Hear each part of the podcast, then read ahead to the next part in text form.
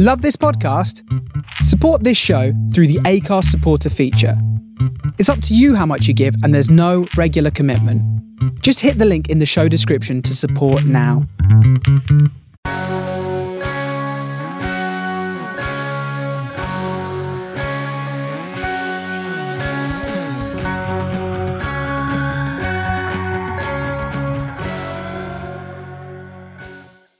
Hello there, and welcome to another episode of Jedi Order Podcast.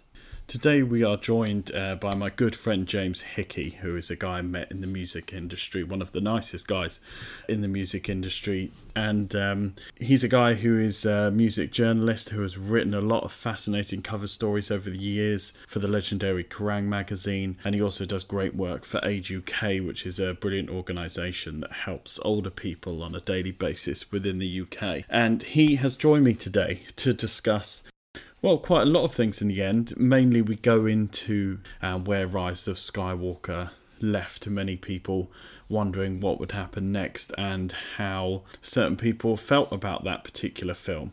But also, we go into a great discussion about the future of cinema and reboots and remakes with the latest news on the Snyder Cut and various other reboot ideas of films that probably shouldn't get a reboot. So, without further ado, here is the latest episode of Jedi Order Podcast.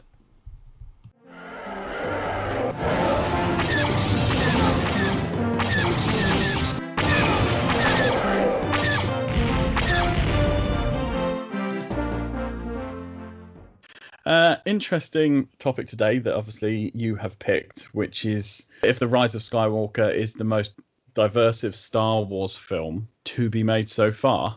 And that includes, I guess, all the standalone ones that have been made. What was your maybe not initial reaction, but overall reaction? Because you, I mean, you might have seen it more than once. I don't know, but what was your reaction to the film itself? I think the main thing you're talking about, you know, what was my reaction after the film, having seen it? Yeah. I think it was my problem was my reaction sort of during it, which was at some points I actually felt rather bored. And I don't say this as someone who is not a big fan of the films. I'm a huge fan of the films. Um, I understood some of the fan, you know, frustrations after the Last Jedi, but I, genuinely, I there were some points in the Rise of Skywalker where I, I was actually was a little bit bored. And um, we talk about the Oh. film being the most the most divisive of the Star Wars films, and but I I, I actually watched one, uh, one of the honest trailers the other day, specifically for the film, and it sort of said that united fans who didn't like the Last Jedi and those that did like it, who both didn't really give much of a poop about this one. I just thought it was it was kind of fan service gone mad. So I think that was my main issue with the film. You know, these films are supposed to be a continuous arc, and it just felt like, especially after The Force Awakens, it felt like the films were being made up as they went along. They, you know, uh, The Force Awakens set up a lot of questions that were then, many of which were kind of dispatched with entirely by The Last Jedi. And The Rise of Skywalker just felt like it was making up a lot of lost ground and not particularly well, I would have to say. You know, it was sprawling, some of it was a bit sort of tedious. Some of the lasting characters from the original trilogy were kind of brought in just as kind of props, really, in the background, but not given really a lot to do. I just thought the film was incredibly frustrating. And as, someone who absolutely adored The Force Awakens and was very impressed by how, in a lot of ways, uh, The Last Jedi was one of the most beautiful Star Wars films and, you know, brilliantly made. I just thought it was a real whimper to end things on. With The Force Awakens, unanimously, it was extremely well received. I mean, it was an hmm. unbelievable box office smash, and everyone loved it because it kind of went across those lines of bringing back the familiarizations that you have with Star Wars. Yes, the story was that of similar to A New Hope, but I feel that it did that to kind of bring everybody back into the franchise to give them those story beats that they've recognized before. But with the Rise of Skywalker, do you feel it went in at a disadvantage already? Um, what's interesting about we talk about the Force Awakens is you know people are very kind about the Force Awakens now, particularly because there were two um, films after it that were fairly you know divided fans quite a lot. Um, I think the Last Jedi was an interesting exercise in the fact that when it comes to the Star Wars universe, you can never really do it right. You can. The Force Awakens was uh, criticized quite a lot for maybe sort of cleaving too close to the original trilogy. The the storyline was very Death Star esque. It was very close to you know some of the stuff from A New Hope, um, whereas the Last Jedi really did some pretty controversial things that sort of rattled a few fans. Um, I just thought coming into this film, it it it sort of tried to connect up a lot of loose ends between real service to fans and sort of trying to post rationalize some of those more controversial moves to sort of new to them a bit, which I thought was a real shame. Is there any particular character's arc in the Rise of Skywalker that you feel you would have liked to see go in a different direction? I wouldn't say there was one character that um, I wished had had a, a, a, better character arc in The Rise of Skywalker. There's probably a few actually. Um, Finn and Poe would be two examples where there was a lot of promise and a lot of set up for them in The Force Awakens, and then progressively over the next two films, they just seem to have less of an idea um, what to do with them. And while you know Kylo's ultimate fate was kind of fairly in line with what we've come to expect from you know Vader and from the Skywalker, the original films in the Skywalker saga. Um, and Rey's ending was kind of controversial. The sort of her adopting the Skywalker surname. At least there was something there. They they you felt that they'd gone on a journey, whereas characters like Finn and Poe, it just felt like they ran out of steam. Yeah, I can I can see. I mean, there's so many different ends, I guess, to tie into it. You have obviously quite a large supporting cast. I feel so very much in these films that you did in the original trilogy. To be specific, uh, you obviously had a larger, I feel, supporting cast in the prequels. Mm. But the one thing, I mean, for me personally, I I've really enjoyed the the new trilogy, the um the sequels from start to finish. I love the Force Awakens. I liked the way Rian Johnson took the Last Jedi as well. Um, so for for me, there wasn't really kind of any disappointment after seeing the rise of Skywalker. I was happy with the resolve of where the character's journey led, and I was happy with what I saw on screen. When you look at it from a different eye, if you analyze things and analyze particular s- stories and characters and where they go and where they don't go, one thing I thought was I wish there was l- maybe less of more character introductions into the rise of Skywalker and given more to the characters that we'd already been introduced to previously. Uh, for, for example, like Rose Tico, I feel there was obviously a lot of uh, noise about her character after the Last Jedi. I enjoyed her character, and I feel it was an also an opportunity to kind of give her character more depth and more of a arc within the Rise of Skywalker, which unfortunately we didn't get. I completely agree with you. I mean, we were, I was talking about uh, Finn and Poe before. I mean, Rose is another example of a character who was kind of badly let down in the writing. You know, having been introduced in the Last Jedi, and I think the actress who plays her, having been subjected to some fairly, um, you know, cruel and you know horrible kind of online bullying after the after the film after the Last Jedi came out. I think that the fact they were still introducing characters in the Rise of Skywalker was, you know, is indicative of the problem with this trilogy. I think um, it's in the fact that this third film was kind of post rationalizing. It was trying to make up a lot of ground, and it was trying to sort of make some bits fit together that didn't necessarily go together. I mean, obviously, introducing uh, Palpatine in this film, and him being having been in the background the whole time, and um, it was a little bit.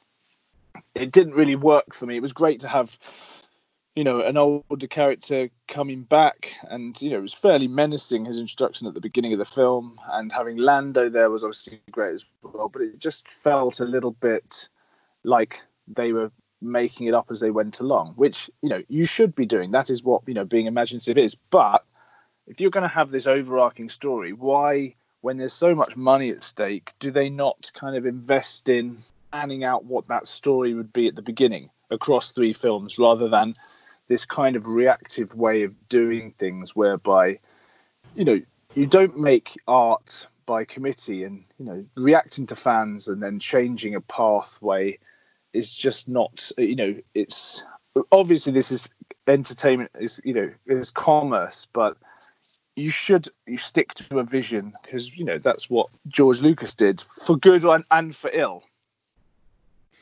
Yeah it's really hard to know what the process was behind closed doors. And we've heard uh, various things. I mean, most people know it's common knowledge that Lucasfilm, Kathleen Kennedy set up a story group in, I think, about 2013, and their whole role was to keep an eye on canon across all forms of Star Wars um, output, whether it be the films, the comics, or the animated series, or or anything. And then it's also hard to know if there was kind of a, a, plan in place, like a I always call it a Kevin Feige style plan, where he's yeah. clearly got a goal at the beginning, in the middle, and at the end, and he's got an idea of how they're going to get there. But at the same time, they allow the directors and writers to add their creative stamp on the films that get them to that final goal. So that's one thing I feel that you'll kind of never know um, unless it's maybe 20, 30 years down the line. But I mean, you see the characters, they, they all do go through their arc and they all follow their own stories. And I kind of feel the Rise of Skywalker had a few things going against it, especially going into production. They had, what, three, four months less than they had on The Force Awakens and The Last Jedi previously to make the film and make it hit the deadline and I feel that's sometimes always a thing which goes against films, and it does puzzle me. I know studios have quarters in the same you get in the music industry. Everyone has targets you have to hit when it comes to release schedules. Disney, especially, because it's a huge firm with tons of shareholders, so it has things to meet. But if it's for the greater good, I feel you would have got a more for me, I personally love the film, but I feel universally across um, the board, you might have got more of a loved reaction if The Rise of Skywalker maybe came out a year later than it did.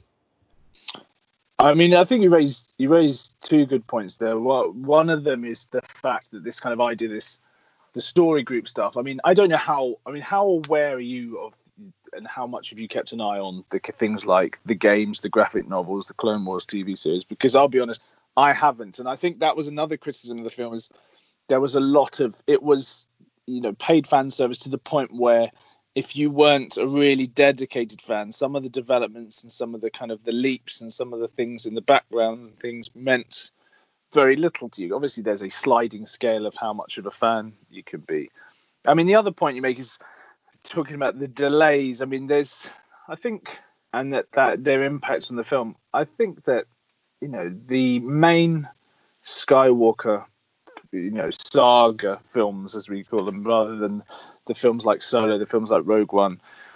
You know, those are should be the priority, and I think when those other films start to you know creep into schedules and have a knock-on effect and things i think that may have had a negative effect on the kind of the core sort of tent peg films in this saga I personally think that um, however much time it would have taken, I just think they should have just stuck to their guns in terms of what had been set up by The Last Jedi and what had been knocked down by The Last Jedi. I think it was, I mean, to say, is it the most divisive film?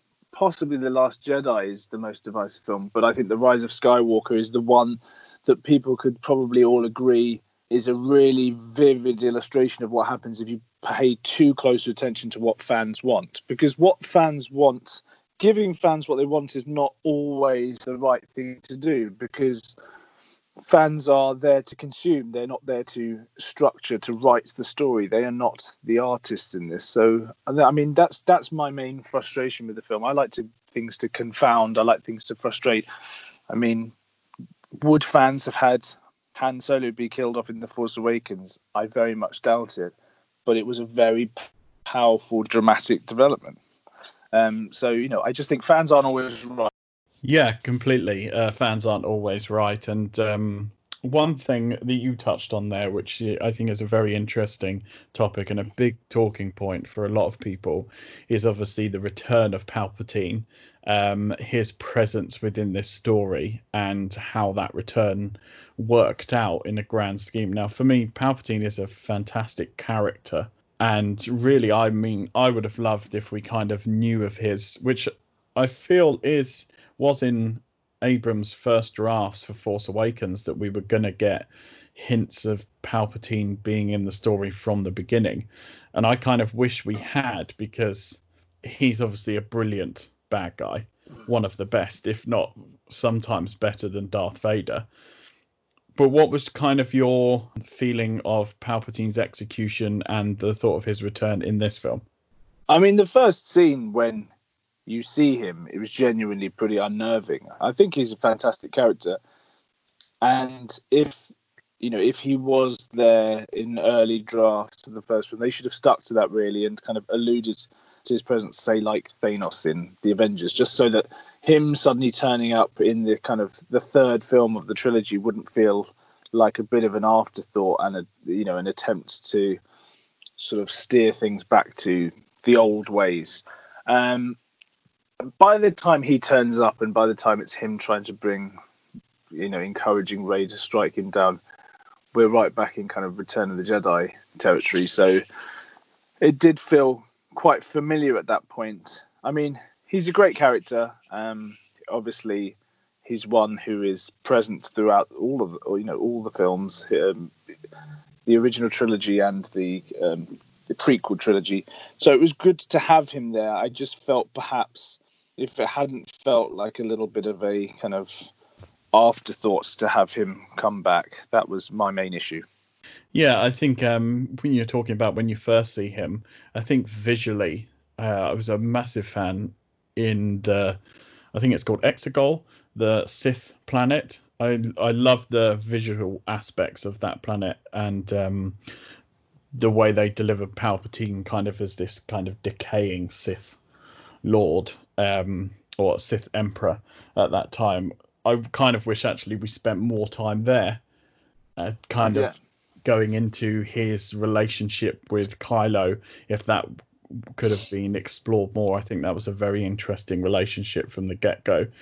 Is there parts of this film that because obviously you, you were very divided by your reaction watching it and after the film but is there elements of the film or parts of the film you really enjoyed or wish there were more of i think um, genuinely from the force awakens onwards kylo ren has been for me one of my favorite characters in the whole thing i mean i think um, adam driver is a very different actor and to have his kind of skill set in a film like this, I think he's just presented a very different kind of villain. I think when The Force Awakens came out, people just described him as this sort of emo, dark lord. I think he's a fascinating character. Um, but he kind of achieved a bit of an arc, an ending to that arc in this film, but not necessarily best served. But I think he fantastic in it at all times. I think he was genuinely um, a great actor and a very kind of interesting presence. And where did you sit with his redemption? Is it something you thought was definitely going to happen, or something you thought you were happy to see when it did happen, or would you have preferred him to go a different route? I think by with something like that, where these traditions and this kind of law has been set up, you can either play into the traditions or you can subvert them. And by the time we got to that point in the Rise of Skywalker, it was clear that most of them are going to be respected. So I, I expected the redemption element to happen. I was pleased with that, or I was satisfied by that. I would think the the Knights of Ren got a pretty short shrift, and I think having been sort of teased for that time, which I know is a very big deal to very big fans of Star Wars and some of the sort of offshoots of Star Wars, um, was a was probably a little bit of a disappointment.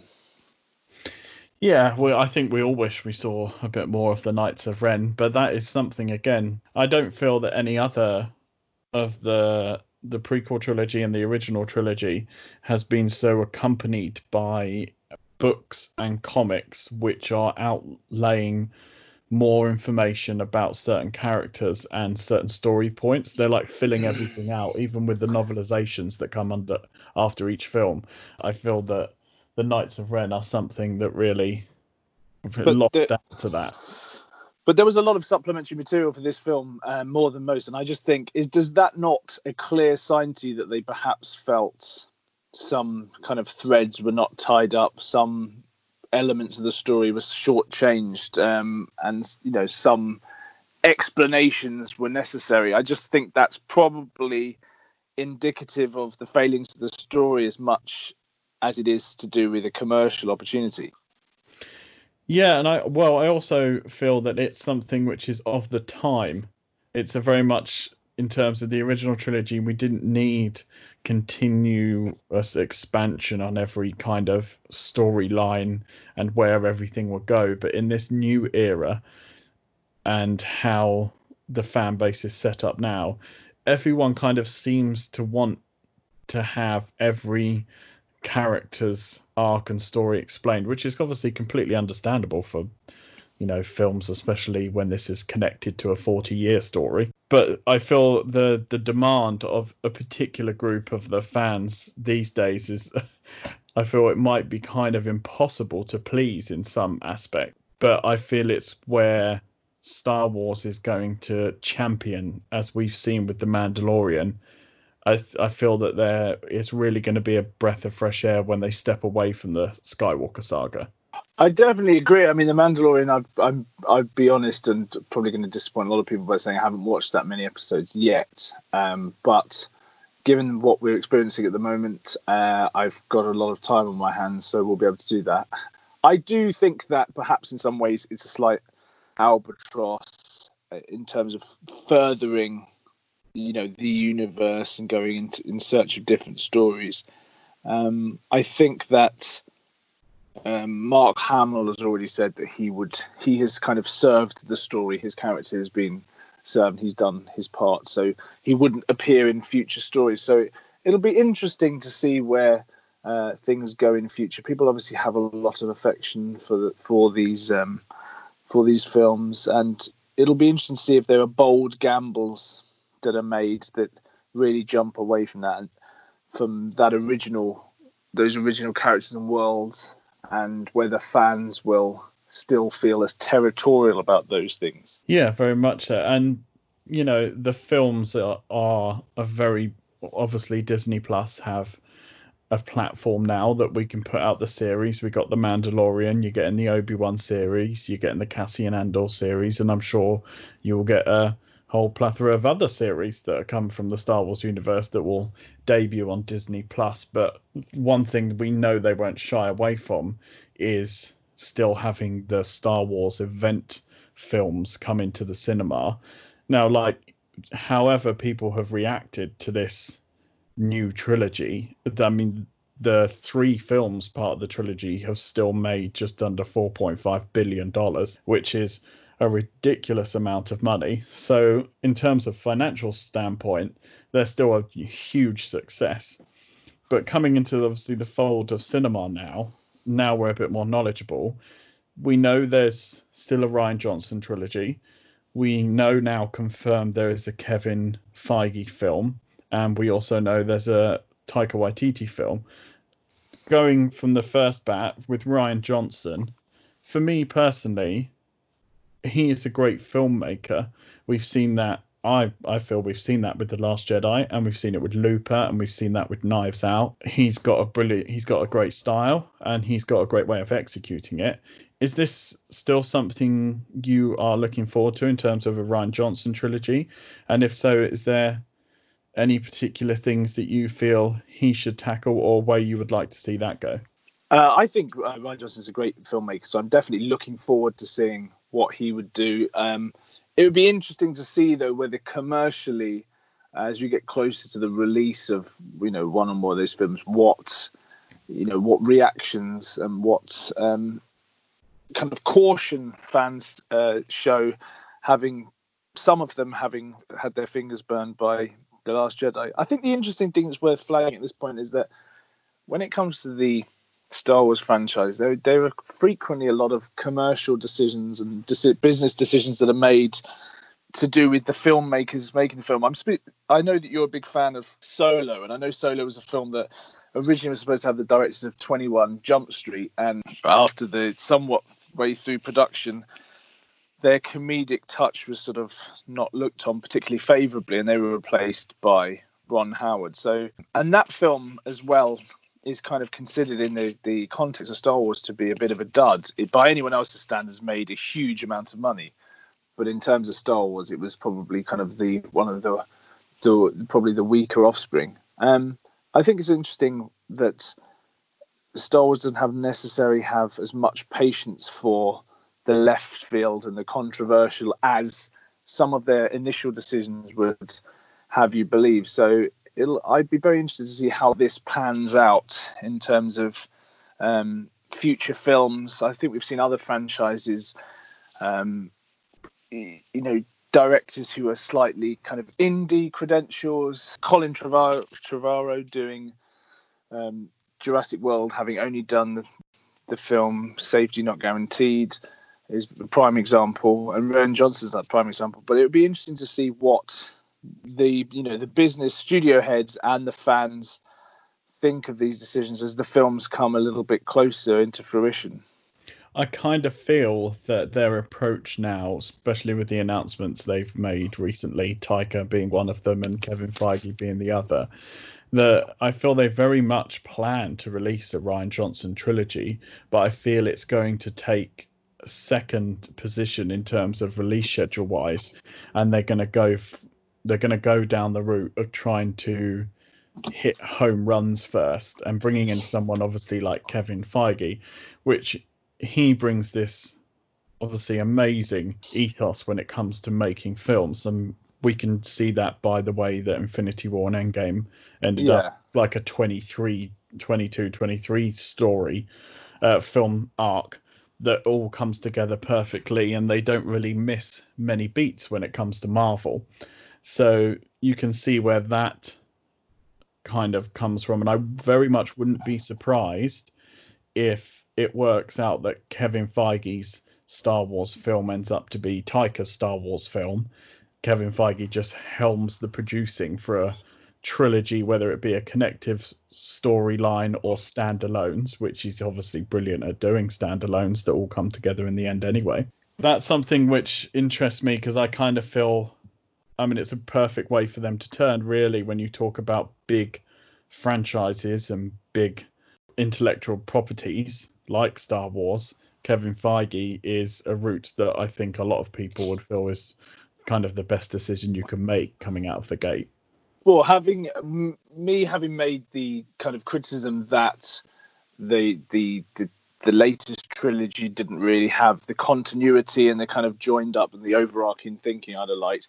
I think Kevin Feige, kind of a master of spinning plates and that forward planning, is a great appointment. Um, I'd be really interested to see whether Rian Johnson ultimately ends up doing that trilogy. I mean, we have to also bear in mind that at, one point the the showrunners, uh, I thought the writers on Game of Thrones were going to be involved in the trilogy, and you know, it was strange timing to me that in the wake of some pretty negative reviews and fan backlash around the last series, um, perhaps a little too much uh, negative heat around them, that their their appointments suddenly sort of slipped away and I think creative differences maybe were cited, but I'm sure it didn't escape your attention either. Not at all. That's one thing that comes with, I think, what people forget is films like TV series in the development stages, so many things can change. And really, you can, isn't it prime example? One of a perfect story you can always allude to is the story of I don't know if you know this, but the film Anchorman, with the original script from Will Ferrell, was a bunch of anchor men being stranded via a plane crash of having to fight wolves and polar bears for survival and try not to start eating each other. That was the whole comedy plot for the first Anchorman film, which was obviously changed considerably to what we see today. um, so, I mean, that is a perfect example of how many times things can change in development. But what you get these days is you get a microscope on franchises like Star Wars that are so you know, pop culture icons. So every time there is a director, writer, uh, even story change, people like, oh my god, you know, they've lost the plot again. They don't know what they're doing.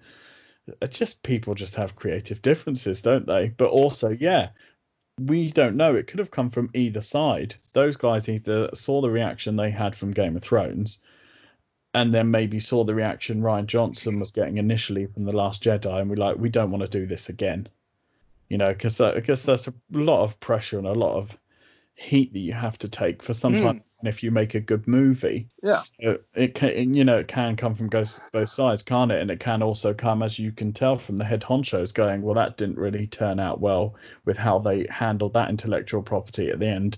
Maybe this was the wrong decision.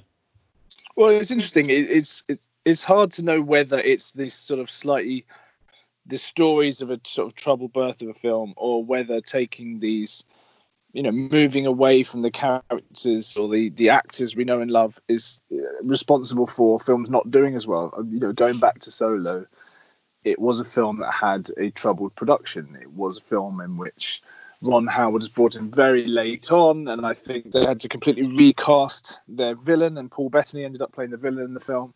Um, and I don't know, they they it, it, was Han Solo, but it was not played by Harrison Ford, and fans reacted accordingly. It was not that they it was not the success they were expecting, and actually probably was responsible for those kind of sideline offshoot Star Wars films kind of being um, curtailed for a while. Yeah, well, also I feel Solo was really unfortunate in terms of when it was released they obviously they made the changes and it's another one where they had to keep to the release date for some reason which was the may bank holiday.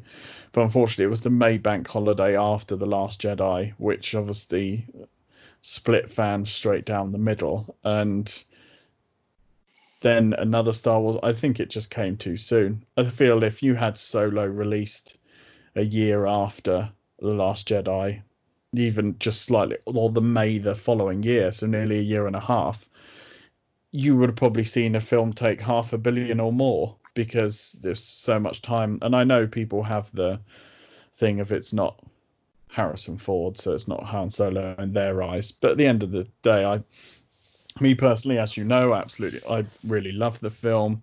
I love the the Western style of it. I'm a mm-hmm. very big fan of Ron Howard, and I thought a lot of the characters really shone. Um, even the likes of Paul Bettany, who came in last minute to fill that role due to other commitments to other actors not being able to play their part in the end due to the reshoots.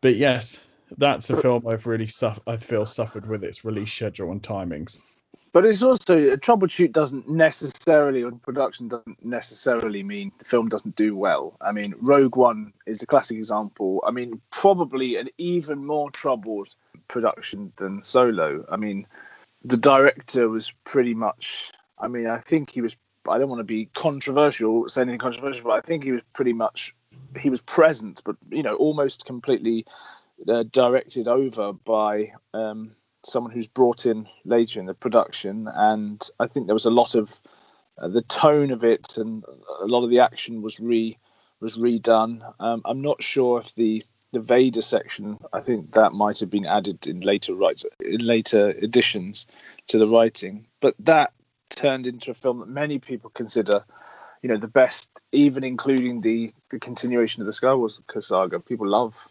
um, Rogue One. So it doesn't always mean trouble production doesn't always mean the film doesn't get a good reaction. No, and I feel I feel what you said there. The Vader scene, I believe that was added in later and ended up, of course, being one of the most iconic film, uh, iconic scenes in any Star Wars film. Yeah, um, uh, I remember talking to Alex Milas on a previous episode of this, and he said how he had heard that in that particular scene they had to make a couple of last minute changes because what they originally wanted to do is he was effectively going to explode people with the force which I uh, mean, supposedly Kathleen Kennedy came in and went that's a bit too much for us which Yeah, uh, I mean- I find quite funny I mean, there are parameters to anything. That would have been, you know, that would have been great. I, I guess maybe a bit, a bit much. But I think that, I think that bit maybe sounds a bit intense. But it was great to have a scene of him kind of exacting the sort of malevolent behaviour that was threatened but rarely seen in the original trilogy. And uh, obviously, what we get now is we get this, which I really love, is this kind of clean slate. And I feel that everyone can take a step back from their keyboards for a bit because the, obviously the fandom, for me personally, has been something which has tainted Star Wars a little bit in a not very good way. So I'm really hoping with the kind of clean slate that we have now, where we can tell new stories with new characters, people are going to take a step back from the keyboards and we kind of can enjoy the films a bit more. Perhaps TV is the is the form that takes the Star Wars um, franchise forward because you you know you have longer narratives and the ability to build out worlds and to build out storylines in a way that is kind of you know less finite than a film. Yeah, I mean, this is something I've touched on before, which obviously loads of people get it right because there's so many well loved films in the world and there's obviously so many disliked films in the world. But it will always be easier to tell a story over eight to 10 hours than it will over two. Because, especially with a series, when you can then have multiple series like we have with The Mandalorian, you can expand on pretty much every fringe character in there. So you Mm. really understand that character's motives as well as that character's arc. I feel that might be something that really wins everybody back over. I mean, it's a shame we're having to win people back over, but that's the where we sit at this point in time in the Star Wars fandom.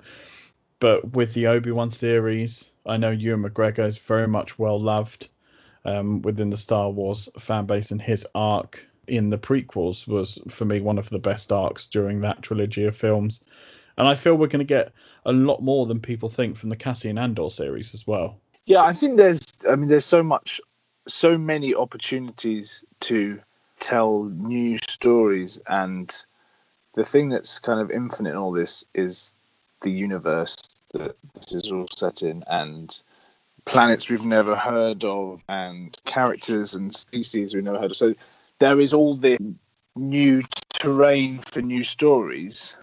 But will the lack of familiarity be a strength or a weakness? I think is the the thing to think about. Even in Solo, we kind of there was the cameo from Darth Maul, and you know, there's these these things that remind us that all these things are connected up. Yeah, I mean it's a, it's a definite risk because it's a territory that Star Wars has never really gone before, um, apart from obviously in the books and in the comics. I feel that what we're going to see is still going to have a lot of elements that we currently have now. I believe you're going to always have a story which, in some way, has Jedi or Siths um, or the Republic or Old Republic, as it were, the formations. I feel that's kind of where it probably will go. It will go into the past, maybe rather than into the future. So you kind of know what's coming, even if it's hundreds of years in the future. But I feel you will have a lot of similar traits, especially for the first so many films, because I feel they would want to tread lightly. But yeah, as you pointed out, I feel something that they're going to make sure that happens is familiarity within those films and within the series. I mean, the truth is, the name Star Wars above the door should be enough. But I understand that these are this is art and commerce pretty firmly intertwined. So you know, there are the idea of these these new enterprises, as well as telling stories, is to make some money. So it's it's it's always important to go guess to keep one eye and one ear to the commercial side of it as well. And also, we have like other things coming up, which we've touched on a couple of times. But Taika Waititi obviously getting his own Star Wars film. I don't know about yourself, I mean, but a lot of people, very big fan of Taika from his independent films to his kind of reimagining, should I say, of Thor Ragnarok, uh, of Thor the character, and how that played unbelievably well going into Infinity War and Endgame. Is there something you would like to see Taika tackle when it comes to particular stories or where he could go, or are you just kind of happy to see what any every ends up coming up with? Um, I really like Taika's films. I think he's a great filmmaker. Um, I'll be honest, I uh, I much I thought Thor Ragnarok was fantastic, but Jojo Rabbit was a complete. I'm completely bamboozled by people's love for. Um, but this is not the forum, perhaps, for that discussion. But what he did with Thor Ragnarok was fantastic. He made it um, into a comic book film in the you know the truest sense. He added this kind of neon, this kind of retro feel to it. He added um, this comedic touch that made Thor, who you know is a, a god, but was perhaps one of the least interesting Marvel characters up to that point, and gave him one of the, I guess, one of the top, probably for me, one of the top five of the Marvel films. Um, so I'd be really interested to see how he brings a unique styling, which I definitely think he has, but similarly, the sense of humor that he has. He's a he's a very funny guy, and he writes in a funny way. So it'd be great to see a bit more that humor back in the films. Is there anybody else that hasn't been announced yet, or even well, they might have been alluded to? We don't know. But is there any directors that you would love to see brought into a Star Wars film and have their own take on it in the stories to be written in the future? The person who kind of, I was just thinking when we were having the discussion earlier um, about, you know, these problems with franchises aren't restricted to just Star Wars. You know, the person I was thinking was probably Denis Villeneuve, who obviously did Blade Runner 2049. But, you know, thinking of that um, also goes back to the problem. The problems of Star Wars franchise aren't just to do with Star Wars. I mean, look at a film like Blade Runner, which for years people have been calling for a sequel to, and then when the sequel comes out, people just don't turn up to the cinema to see it, which is extraordinary. Um, but I thought he made a fantastic film, and he has a very interesting. Um, he's an interesting storyteller. He he stayed very close to the themes of the first Blade Runner. He's obviously doing Dune now, so that's someone who would be very interesting. But I don't know. I think I think that sometimes these appointments of smaller directors into these films can be kind of king making roles rather than necessarily pushing the boundaries of um, the Star Wars films. I mean, I think Rian Johnson probably pushed it about as far as it could go with The Last Jedi, for good and for bad. So I, am not sure that will necessarily be the same way again, but it remains to be seen. Yeah, very true. And I'm a massive fan of his work, Villeneuve's work. I still absolutely love the film he did, Arrival, with Amy Adams and Jeremy Renner. Fantastic. Fantastic. Yeah, well, that's one of my favorite original science fiction films in quite a long time. Uh, watching that, and I very much also loved Blade Runner 2049. And like you said, it was really puzzling the box office take from that film because it wasn't a film that was even heavily criticized. It was a film that quite a lot of people enjoyed and quite pos- got a positive critical reaction to it as well. Visually, it looked absolutely stunning. The cinematography is just beautiful to watch in that film. But yeah, people, for some reason, people just didn't turn up to the cinema to watch it. I mean, it's one of those be careful what you wish for things, isn't it? People have been asking for a sequel to the film that was made in 1982 for years, and you know when you deliver a beautiful blockbusting film that kind of ponders existence and the nature of reality and love, um, you know people just don't go and see it. it's, I mean, it, you you wouldn't make that mistake again, would you? And you'd be very cautious about doing it. It was a, a you know, a huge budgeted art house film, and you'd love to see more of them. But if people don't go and see them, then they're not going to get made. Yeah, uh, it's very true. And it, it kind of leads perfectly. I know, obviously, this is a Star Wars podcast. We chat about Star Wars every single episode, but we like to you know, go off in different sections to different bits of pop culture and entertainment. And we were talking before this about remakes, reboots, uh, which is mm. a hmm. common thing in Hollywood now. It will happen every single year with so many properties. Uh, one thing that you brought to my attention, which has been doing the rounds now for the past few weeks, is a possible remake of Jaws, which is. I, I don't want to be the person in that director's chair, even though I'm sure a lot of could probably do it justice. But where do you stand on that type of thing, especially with a film so iconic as Jaws? Um, fundamentally, I disagree with it. Um, but if you know, the thing you have to think about is if you're going to approach something like that, you go back to the original novel, which in a lot of ways was very different to Spielberg's film, rather than trying to remake Spielberg's film, which is you're never going to be able to do. I mean, the limitations when Jaws was made, you know, the faulty shark that you know reacted badly to seawater, so many, it was replaced in many shots by moving docks and jetties, and you know the music and this foreboding. That sense of tension, that sense of not playing its hand for a long time, was what makes apart from fantastic performances and a great script. But if you were going to approach it, and if you have to, which it seems from these persistent rumors, someone feels they have to, then perhaps it's worth going to the novel and looking at that rather than remaking the film. Yeah, the obviously the Jaws novel is very different to what we end up seeing on screen, which obviously completely worked. And yes, uh, I always forget those stories of how the mechanical shark just pretty much stopped working a majority of the time, and they ended up using, well, very tactically.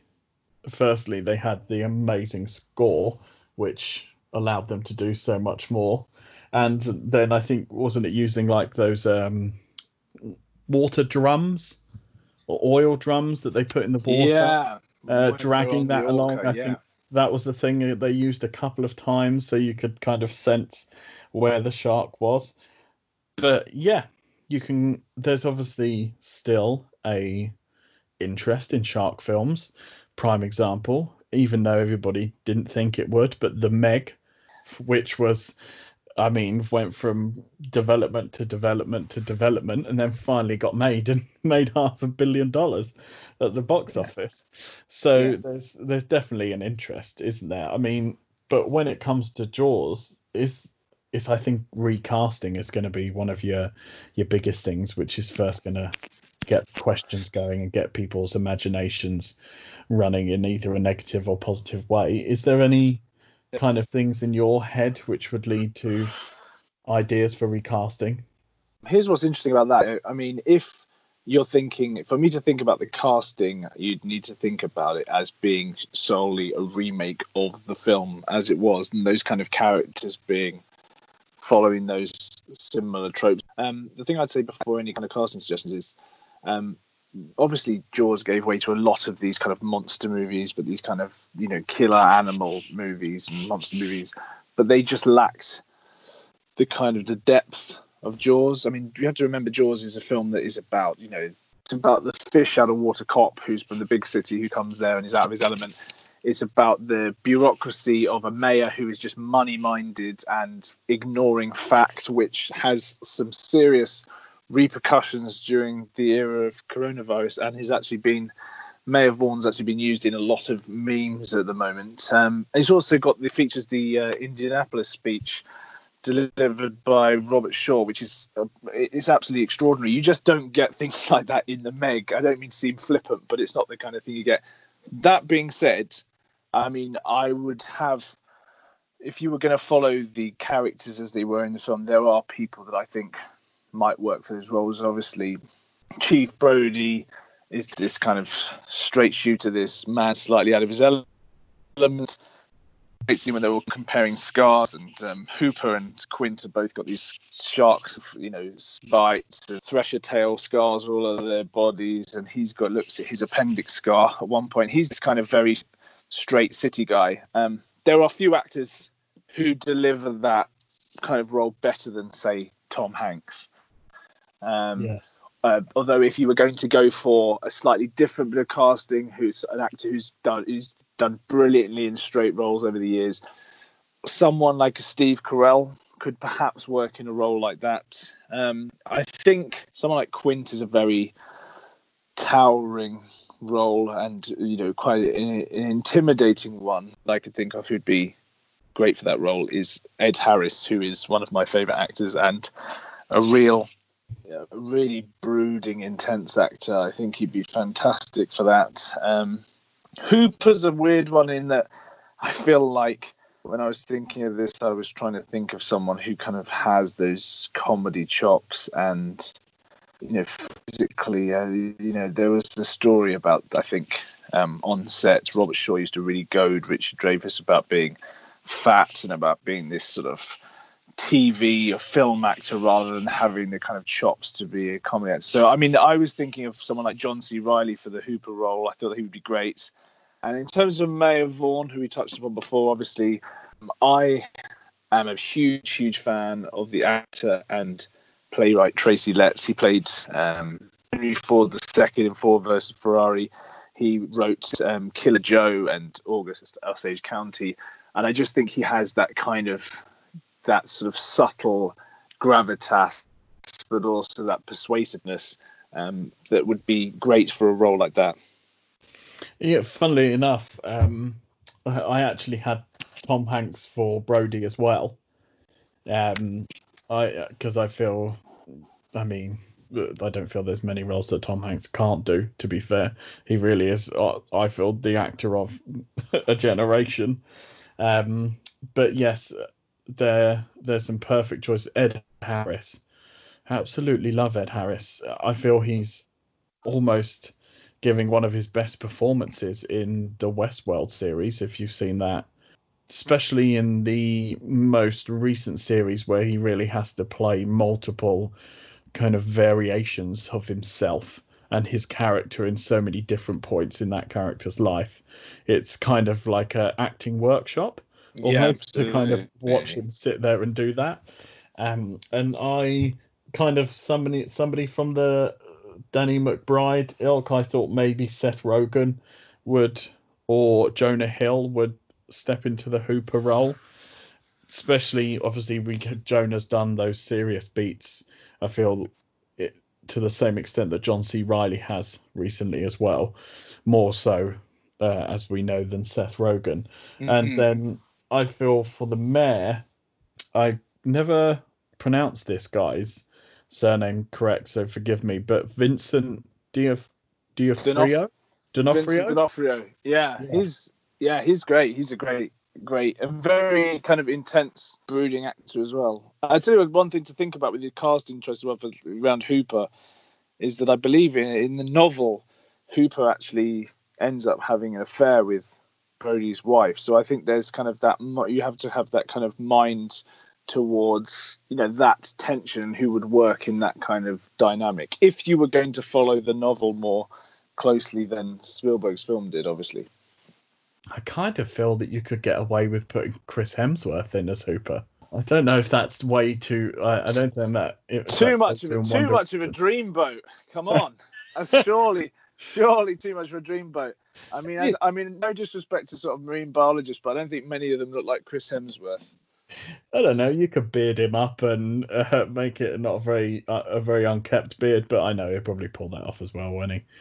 Um, did way too much of a dream dreamboat in that particular instance. I feel very much so. I don't know what I was thinking, but that's probably gets shot down in development discussions very early on. I'd love to see it though. I mean, I'd love to see it. It would be extraordinary it would be an extraordinary remake because it's such a film of iconic proportions in so many ways. Um, but I mean, one thing that's interesting, I've spoken about this before on uh, this podcast, but I feel it's just because it's a conversation that keeps on rumbling. We talk about remakes, and especially we talk spoken a lot about re-edits. The Snyder cut of Justice League, which is something which seems to be getting more and more vamped up. I th- initially it was just one of those things that, oh, we wish we had Zack's version, and and that would be the end of the discussion and stop then like a couple of years ago when the film came out. And now the most recent story is there's actually it's a thing and it's made and it's coming hand in hand with the launch of uh, HBO Max in America. I mean, it's I when I I've seen a lot of people mentioning the Snyder Cut, and I did wonder whether it was something they really wanted or it was something that had to exist. Is the only thing that could help sort of mitigate people's disappointment with Justice League, which was, let's be honest, pretty terrible. Zack Snyder's not really one of my favourite directors. He's not particularly, he doesn't really do any kind of subtlety, but these, you know, this is not the film for that. I'd be intrigued if there was another cut because, again, you've got a franchise with so many characters that are so beloved. And they were so shortchanged in this kind of massive, noisy, uh, sort of dark, and I mean dark in terms of the the color of the screen. You know, in terms of visibility, film that I don't really think did justice to any of the characters or to the audience that were watching it. Yeah, very. It, it was a, a very. Uh, it was a weird situation. It was obviously a very sad situation um, in terms of what happened to Zack's family. absolutely. Um, but it but then it resulted in these very different creative differences and changes that came obviously from the boardroom rather from on set. And then what we got in the end was a real mishmash of uh, multiple stories that neither one really seemed to pan out. Um, but it's kind of it's something that's quite interesting, especially in this market as where we are sitting now with how films have been releasing recently. We had the Universal having a war with cinema chains in America, saying they were going to put more big titles straight on demand. Um, do you think it's something that would be financially worth it, or do you think it would be worth it in more of a marketing side of things? Because if we're going to see a Snyder cut, then there's going to have to be edits and there's going to have to be visual effects, right? And you, I can't see something like that hitting a bill of anything less than fifty to hundred million dollars. Um, it depends what I what stage stage of finished. When people say it's a thing that exists, I mean, looking at the receipts for Just League, is it justifiable for them to go and look at that? But I've been re- also looking at recently the fact that um, Christopher Nolan is uh, pretty adamant that Tenet, his latest film, come out in July, um, which sort of uh, provoked a bit of a discussion between a few friends of mine about whether home releases and about whether these films should. Um, cinema is the only, the first and foremost, the only place we should be seeing them. And I just think at this point, these are fairly extraordinary circumstances, and I just think um, going back to the cinema seems, you know, like a. It seems still to me. I don't know about to you. It seems like something that is still a long way away, and not necessarily. I'd be skipping back to do. Just thinking logically, um, and I think what is it to do with losing money? Is there any reason that we couldn't during these pretty uncertain times be treated to some of these films in our homes first? You know why why can't we do that?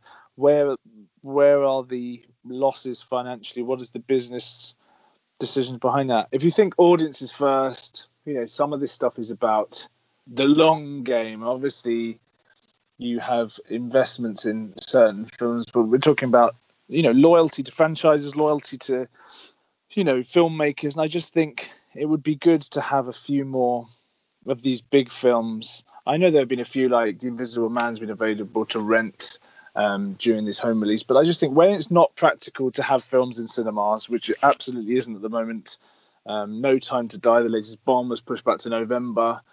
Will we all be flooding into the cinema in November? At this point, it's impossible to say.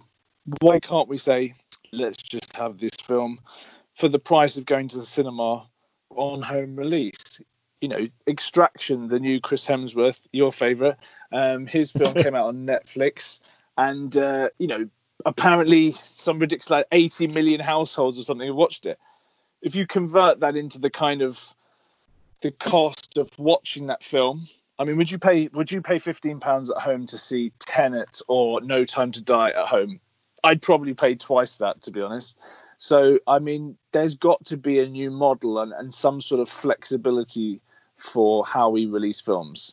And I think that studios aren't really taking advantage of it or exploring it as fully as they could.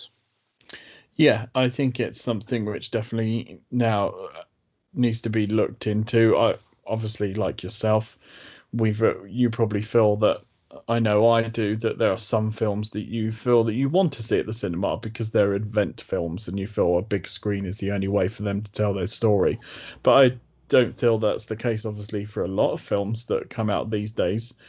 And I mean, a perfect example why Universal have spoken about releasing the latest in the Fast and the Furious franchise on home cinema is they did recently. Now, this isn't a critically acclaimed film or a film that probably me and you are going to sit down and watch anytime soon, but the animation sequel to Trolls, which I think is called Trolls World Tour, mm-hmm. um, made over a hundred million in under two weeks on home release. And that is like you said, it was charging effectively a cinema ticket for you couldn't rent the film, you could only purchase it for I think something like between 15 and 17 pounds, which is what any adult who's taking their kid to see that film is probably going to be paying anyway. And it, to be fair, it's probably going to be cheaper because they're not having to pay for the food and they're not having to pay for the kids. Um, yeah. So I feel yes, there's so many films out there which could very much benefit from a home release. Uh, like you said, The Invisible Man is one thing. Um, Disney's Pixar's Onward obviously came to the streaming service a lot earlier than it was supposed to, and obviously everybody's like like yeah James Bond in November. Are people going to be flocking to the cinema in November? Don't know. Don't even know if we're going to be allowed to. I guess it's a thing we're learning on a week by week basis with mm. uh, what's going to be happening. I think it's baby steps at the moment. I mean, I think you know even the Invisible Man. I think had enjoyed a, albeit limited, cinema release uh, before the outbreak of coronavirus. But I do think that um, I don't know. There is a prestige with the box office, the big cinema release, and you know the notion of something going what is essentially straight to video. Although I'm showing my age by mentioning video, but you know, but a home release doesn't have that prestige, and it and I, I, I don't know. There's obviously a financial factor to that as well, but I do think that the studios you know, we are a lot of people in across different areas talking about this being a new normal. And I think in terms of entertainment, when people are at home, when people are looking for things to watch, and you know, constantly there's a constant appetite for things to watch. Some of these studios should be taking some chances, um, and it would be. I think it would be interesting to see how people would react to studios taking those chances and what that would mean for the relationship between filmmakers and audiences in the future. Yeah, and I feel what we're going to see is everyone's waiting. Well, in the industry standpoint, probably people are waiting to see what it means for the first blockbuster release. So, something like a Fast and the Furious, something like a Marvel film, these films that are really earmarked to make half a billion plus at the at the cinema that it'd be interesting to see what that type of film then comes to deliver on a box office platform.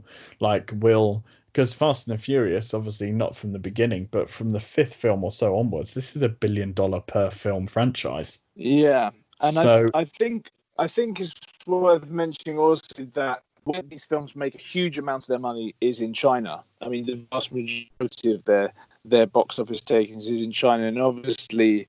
Uh, this pandemic having started there at that point, that was you know a, a big factor in some of these decision making. But similarly, home platforms in China. You know, globally there are so many ways for people to access films and entertainment now. Um, I just think we should, they studios should be exploring these new avenues, and um, you know, as I say, taking a few more chances. Yeah, yeah, definitely, very much so. Um, well, I think that's kind of a great way to leave it there, mate. Thank you so much for coming on and doing this. Oh, Ben, such a pleasure. Thank you so much for having me. I hope I didn't rattle on too much. no problem. We always like a good rattle on when it comes to podcasts. Don't worry. Cheers, mate. All the best.